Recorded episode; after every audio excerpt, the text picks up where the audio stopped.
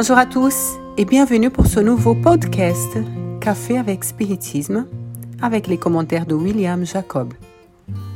Le message dont nous allons parler aujourd'hui se trouve dans le livre Rencontre prédestinée, chapitre 6, intitulé Divination. Dans ce message, le bienfaiteur Emmanuel, au moyen de la psychographie de Chico Xavier, dit Face à ceux qui recourent aux connaissances ou à la médiumnité afin de faire des pronostics concernant le futur, il n'est pas utile de préciser qu'il nous revient d'accompagner leurs expériences avec la plus grande des attentions. La science est petite fille de la curiosité et fille de l'étude. L'alchimie du Moyen Âge a marqué les débuts de réalisation de la chimie moderne. D'une certaine manière, les astrologues du passé ont commencé l'œuvre des astronomes d'aujourd'hui. La connaissance est née de l'effort de ceux qui se dédient à l'extirper de l'obscurité et de l'ignorance.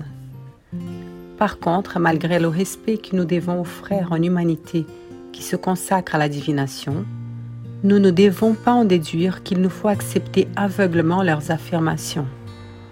Il est impérieux de les écouter avec réserve et discrétion, tout particulièrement lorsqu'il est question de prophéties inquiétantes, car nous apprenons par la doctrine spirite qu'il n'existe pas de prédestination au mal. Nous renaissons sur la terre avec, à n'en pas douter, nos tendances inférieures et nos dettes, parfois escabreuses pour réparer. Mais cela ne signifie pas que nous sommes obligés de retomber dans les vieilles illusions ou de renouer avec les forces des ténèbres. L'élève retourne à l'école comme redoublant ou se présente aux examens de rattrapage afin de s'ancrer dans la dignité de l'enseignement dans lequel il s'est engagé. Les clairvoyants qui développent des facultés physiques en dehors des éclaircissements spirituo-évangéliques peuvent recueillir des observations malheureuses nous concernant, que ce soit à propos des scènes de notre passé coupable, ou que ce soit par la description des situations de moins dignes, projetées mentalement sur nous par les idées maladives de ceux qui se sont faits nos ennemis en d'autres temps. Et des mots qu'ils prononcent peuvent surgir des sombres prophéties ou des observations décourageantes, tendant à affaiblir notre courage ou à annihiler nos espoirs.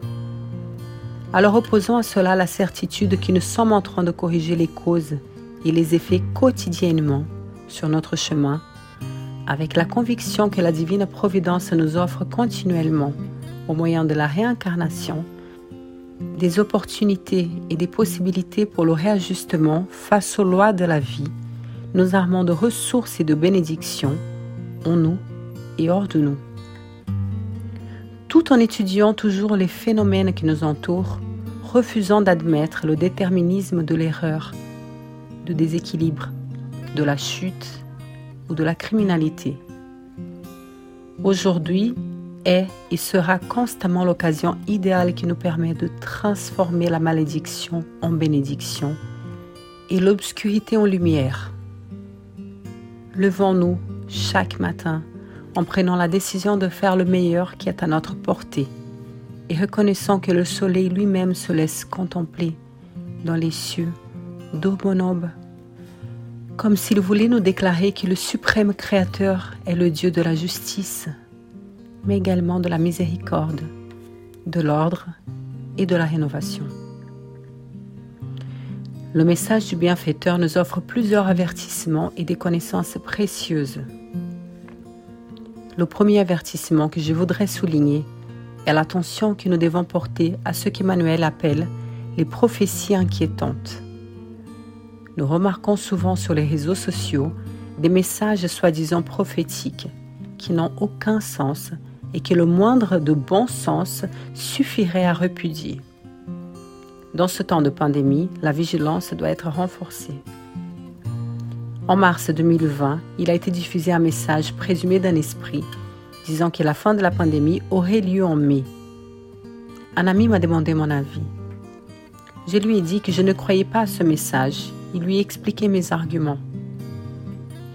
Il m'a traité de pessimiste il m'a dit que je devrais avoir de l'espoir comme si j'avais tort de ne pas croire à un message qui allait à l'encontre de ce que qu'indiquaient les études scientifiques à l'époque. Rappelons-nous la recommandation des rastes dans les livres des médiums. Mieux vaut repousser dix vérités qu'admettre un seul mensonge. Un autre point important du message est qu'il est clair qu'il n'y a pas de déterminisme pour le mal, c'est-à-dire que personne ne se réincarne pour tuer, faire des erreurs ou échouer. Les erreurs et les échecs tout au long de l'existence se produisent parce que nous ne résistons pas aux tentations ou parce que nous n'en savons pas toujours assez pour bien faire les choses. Nous ne devons pas arrêter de faire des efforts pour autant mais nous ne pouvons pas nous culpabiliser éternellement pour les fautes que nous commettons. Nous avons besoin d'assumer les responsabilités et de continuer à progresser avec la connaissance de l'expérience acquise. Ce qui peut arriver est que l'individu se réincarne avec de plus grandes propensions à telle ou telle déviation du chemin. Mais le but est qu'il résiste et ne cède pas aux mauvais entraînements qui ne sont pas inéluctables. Et enfin, il faut renforcer le point dans lequel Emmanuel dit Nous sommes en train de corriger les causes et les effets quotidiennement.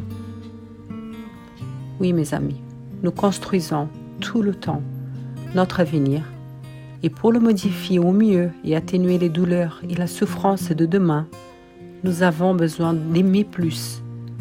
Comme Pierre l'a dit dans son épître, l'amour couvre une multitude de péchés. Je vous souhaite la paix et au prochain épisode de Café avec Spiritisme.